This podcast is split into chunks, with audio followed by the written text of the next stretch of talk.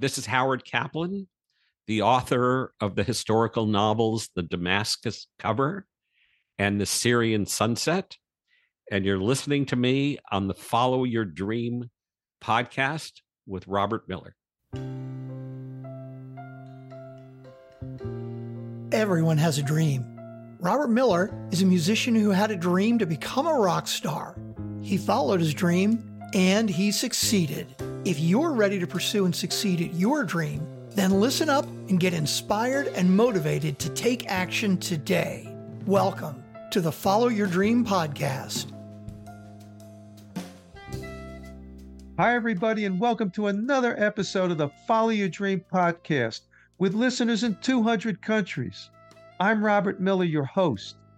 I'm honored to have as my guest today the extraordinary French Lebanese actress Laetitia Eido. Laetitia is perhaps best known for her pivotal and heart wrenching performance as an Arab doctor in Fauda, the acclaimed and hugely popular Israeli thriller series, which happens to be one of my all time favorites. Laetitia's most recent acclaimed performance has been in the Apple TV Plus series Liaison, alongside Vincent Casella and Eva Green. In 2024, she will star again with Eva Green in Dirty Angels, and she also expects to appear in Terrence Malick's The Way of the Wind, as well as the upcoming spy thriller Chief of Station with Aaron Eckhart. She is one powerhouse actress. And as you know, I like to feature a song of mine in every episode underneath the introduction and at the end, and I always try to make that song relevant somehow to my guest.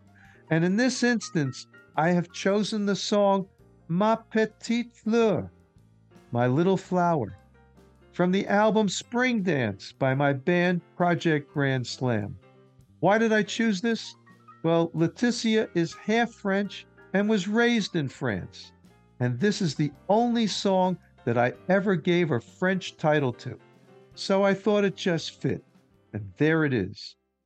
So, Laetitia Eido, welcome to the Follow Your Dream podcast. Thank you for having me. Oh, it's such a pleasure.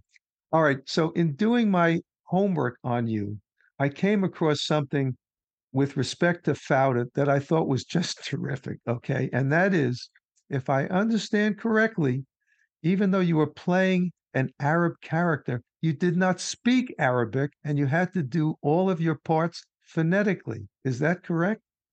Yeah, it is correct. And it was important as well for me that she had another background. Like she, she was half French, half Palestinian. And because I wanted her first to be closer to what I am, but also I wanted the character to be able to have let's say to, to be able to step out of the conflict because she was a doctor and i wanted her to uh, be able to love you know both sides and to heal both sides. But regarding the language yeah it was crazy because my mom didn't really well we didn't let my mom teach us arabic when we were kids because it was complicated that uh, we were facing you know racism and small things but when we're kids everything you know gets bigger. So we we asked her not to speak to us in arabic so we didn't learn. And we i, I, was born and raised in france only so i, I speak french. And uh, then i said no problem. I i will be able to learn phonetically and i did. And it's a lot of work but it's um it's a pleasure as well. You know as an audience you don't appreciate really all that underneath work that actors and actresses like yourself have to do. I mean, we see actors and actresses wearing costumes and sometimes adopting an accent, but you would never think that you'd have to learn the part phonetically. That's just remarkable. Yeah. And it was a lot of lines. It was 12 episodes each season. Yeah, it was like weeks and weeks of work.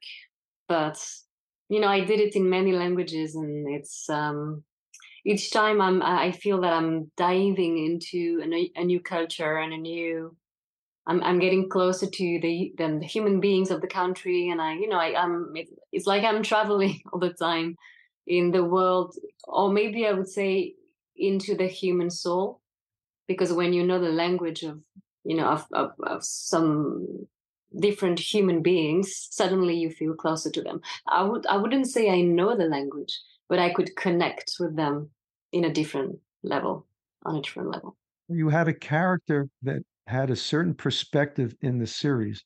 There was a conflict not only between Arab and Israeli, but there was another conflict in there with you and Lior, the star of the series. Why don't you talk about that for a moment? Well, the conflict we had happens at the let's say the end. I mean, at the beginning, I we fall in love, which is some kind of conflict as well, not a nice conflict. But the fact that he's kind of betraying me because I don't know who he really is is the um, it's yeah it's subject of uh, of all the the the the I would say the the you know fauda we you know the meaning of the word it means chaos yes which is also in Hebrew balagan and so we were saying that uh, all the balagan or all the fauda starts here So I'm just curious. I've asked this question of other actors and actresses that have been in series. As you're in the middle of the series, do you know where the plot is going? Do they tell you, or are you surprised just like the audience? Well, you would be more than surprised by my answer to this question. The thing is, Fauda was a very small budget, and they didn't have any money to translate the episodes for me. So actually they wanted at the beginning they wanted a, an actress from the country as they say it's a local hire and i was not so i had to you know go there by myself and say that okay i'm here i can audition for that part. But the problem is they said but we we're not able to translate the 12 episodes to you so we have to be on a confidence um, on a trust level together. And i asked them to tell me what was going to happen in the, in the show. And i was not able to read anything because the the, um, the scripts were in hebrew and arabic only both both languages but not english. So i only had my uh, lines translated and i didn't even know that you know the next scene or the scene before the scene i was acting in i had no idea what was happening. So i mean at one point i'm talking about i'm, I'm not i'm trying not to spoil spoil anything if uh, someone wants to watch the series. But at one point i didn't know i was talking about someone very close to me that was dead i didn't know but i didn't know as an actress. And then I, I so i play the scene and i talk about this person and blah blah blah. And like 15 minutes later they're shooting another scene and I, I, try to understand and I because they speak Hebrew mainly and sometimes English because I'm here and I'm like well, well what ha- wait a minute is he dead? And I didn't know. But it's amazing because it because it, it allows me to uh, to be totally fresh and natural and and you know because I don't know so would you have played the scene differently if you had known? Well, it's it's a danger. It's a risk. Like I'm I'm trying not to because the way I act is I really try to be the purest uh, channel and not to expect anything, not to prepare, uh, you know, to not to anticipate things and to be receiving what the other actor is giving me. So I'm not supposed to be knowing things, but you know, when your brain heard that someone is dying, you know it. So I think it would be maybe slightly different, but not much. But still, it was fascinating to discover things after it's shot. I can imagine. All right, I got one more Fauda question, and that is this became an international blockbuster. I mean, it may have been done on the cheap, like you were saying, but it's become such a gigantic series. Did you ever think as you were doing it that it was going to break out like this? No, because at the very beginning, we've been told when we were auditioning that, uh, you know, it's going to be a cable TV series. It it can be a big one, but still like a cable thing, not a main channel in Israel. And of course, we didn't expect Netflix to be number one in. Uh, they said 190 territories, which means like, you know, pretty much everywhere. Pretty much everywhere is right. Big surprise as well about Arab countries because I didn't know if you know they would watch it, and they did. Uh, and I'm receiving messages from all over the world, and it's like, I mean, it's been like more than five years that I'm not in the series anymore, and I'm receiving messages every day. Wow. So it's crazy. I'm re- I'm receiving messages from Brazil, Argentina, China, India. India, oh my God, it's such a big hit there. And it's the first ever country which was allowed to um, make a remake of Fauda. They shot a remake of Fauda. Really? With Indian Yeah. characters, you mean? Or yeah, yeah, it- yeah. There is a there is an Indian Shirin. it's so funny, but they have different names. But and the, the actress reached out to me. She was Really? she said, "I'm so proud and so happy to be able to play your character." And it's it's just crazy. All right. I want to know one thing though. Do they do a whole Bollywood dance kind of thing at the end of that? I don't think so. I don't know. But what I know is that I'm I'm um, a few steps away from acting in an Indian movie. Like I've been offered many parts, and we said no until now because the projects were not, I don't know, matching our expectations. But there is one that I'm waiting for, and it's yeah. And also, also the director of the series, uh, Rotem Shamir, uh, of season two and three and four. Um, he uh, directed a movie there recently. Well, listen, there's a billion and a half people in that country. Crazy. So you got a gigantic audience.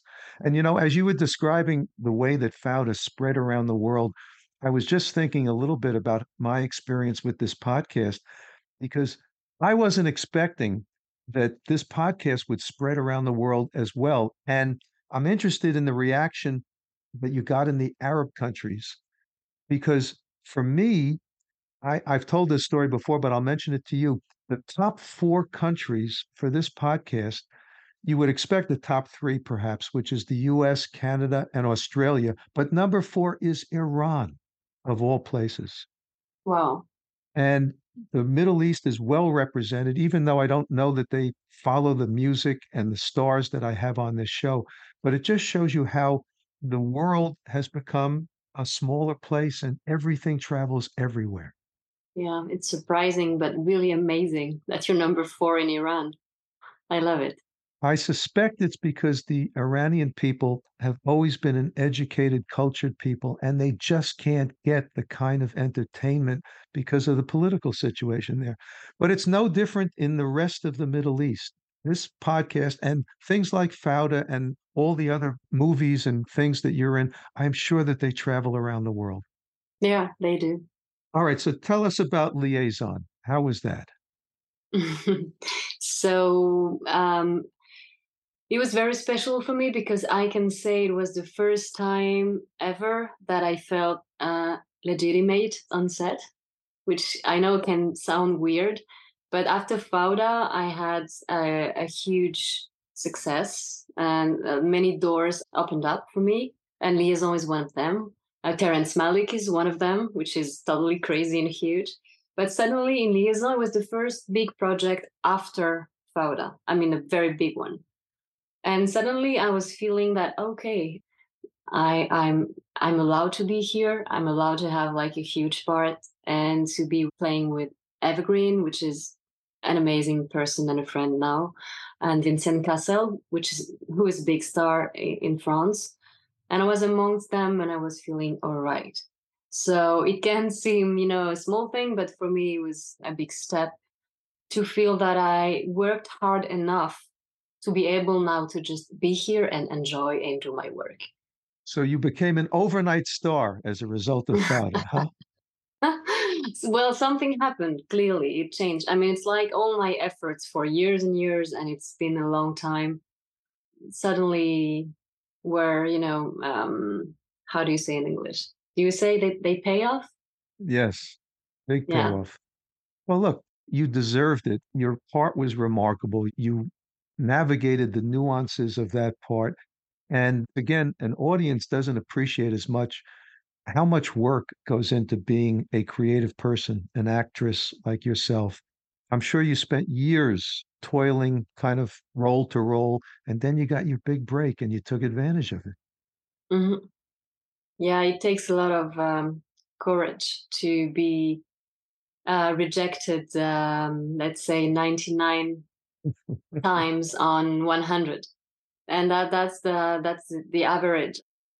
Their actors are, are going to 100 audition and they have like one per year. Like two years ago, I had, I think I auditioned 55 times. Mm. it's crazy. And I, and I fit the part three times or four times. And I've, I've on the fourth, I think I've been offered three of them, which is a lot now because suddenly when you got offered, you know, parts, it's like, whew, paradise. And I was uh, accepted for maybe one or two. So it's it's a it's a huge amount of work and uh, a lot of actors don't say it because i don't know why but i think it's important because nowadays a lot of young people want to you know they dream about fame and about um, being a singer an actor and they forget that it's it's it's so much work. So you have to be passionate and to know why you want to do it. Well not only is it work but like you just said you have to be able to deal with rejection because there's always rejection along the way.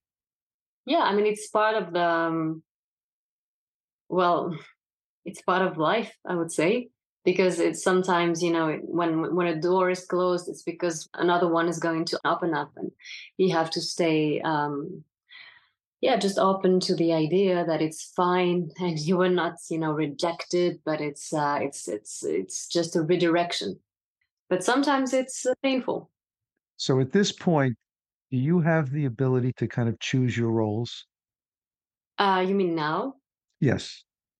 Yes, and oh, actually, uh, I would say that I always did, because for years I said no to things that I, I was seeing my friends saying yes to things, and I was like, uh, uh-uh, uh no. And I have to say, I mean, I was really um, doing a lot of small jobs, you know, like crazy things just in order to to to yeah just to live. Just to keep working. Yeah because i wanted to do quality things as an actress. So i was able to to i worked on sets like on set design production uh, assistant director like anything i could do to be able to say no to low quality projects. I mean in my opinion it was not what i wanted to do and I said I want lead parts that I'm passionate about and um, I'm going to fight for them. So because I was having a hard time to get them in France, in my own country, I just turned my head, you know, to the other countries around. So it was Spain, um, Algeria, Israel. Uh, what did I do? Crazy projects. But suddenly I had main, I mean, lead parts. So from these ones, which were often in different languages. So it was hard, but it was it was really fascinating. And suddenly it le- it led me to Fauda and then to everything I, I did after that. So I'm not regretting that I, I was I was very uh, cautious and and maybe I took some risks to say no, but I don't regret that. Well, it's all worked out for you so far, and it should work out for you because you're a terrific actress.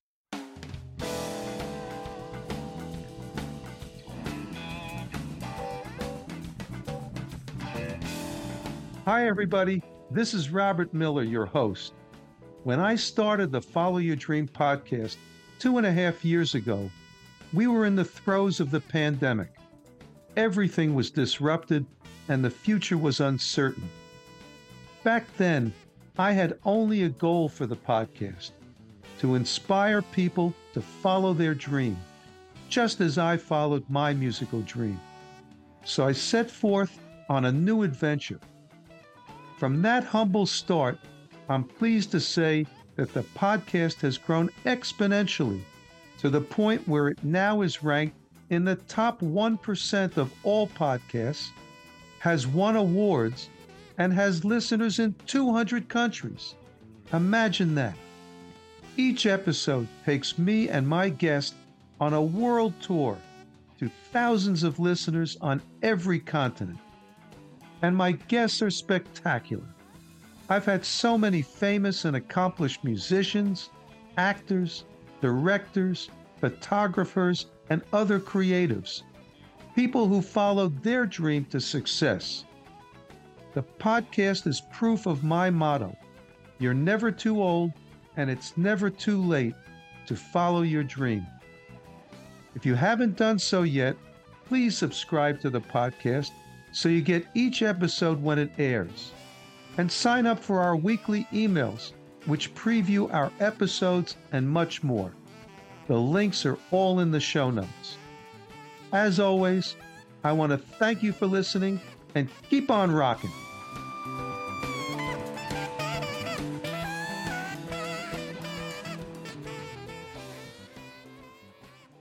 Tell me about Chief of Station with Aaron Eckhart. This is another spy thriller.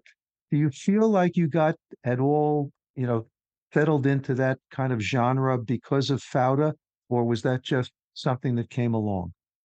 Um, I don't know. I mean, the spy thriller is just it's the first one I do after Fauda. It's it's this one, Chief of Station. But um, I'm trying also to say no to things when I feel that I'm going to be you know like put in a box. Like for instance because i was a doctor in fauda suddenly everybody was wanting me to play a doctor and i was like oh i'm going to say no to that. But it was hard. It's always hard to say no to work. But uh, for this one chief of station it was with aaron eckhart who's just a phenomenal actor and i was so honored to play with him. I was playing his wife uh, his young wife because he was like you will see the movie but um, he's very intense. I mean, you've seen him in Erin Brockovich in his young years and in um, Batman. Uh, double, how do you call him in English? Double face? Double. I forgot his name. You know, like he's sure. like totally destroy on one side and well, anyway, well, Aaron Eckhart, you know him so it was for me very exciting suddenly to go to this level of you know acting and yeah he's he's a star. So i was happy. And the good news is you didn't have to act phonetically i assume. No. No this one was in english. It was fine. I just had to work a bit on my accent too like i, I always improve my english accent when it comes to really playing uh, you know a part. I work with a dialogue coach uh-huh. to really, you know, make my accent more, I don't know, better. Are you more comfortable though if you are playing something in French? So, funnily enough, no. It's harder in French. Interesting. Why? Yeah, because it's like in Fauda with uh, Lior, Lior Raz playing Doron. He's not able to speak Arabic fluently, and I'm not. So when you focus on the lines so much that you don't want to make any mistake and you want to be very precise and suddenly everything that is usually trying to how do you say parasite Par- like to um okay you know the little voice in your head? Yes. That is saying like you're not good enough. Or the camera is here and uh you know uh-huh. everything goes away because you only have to focus on the lines so this is what happens when you play in different language because I you're see. you have to be very focused.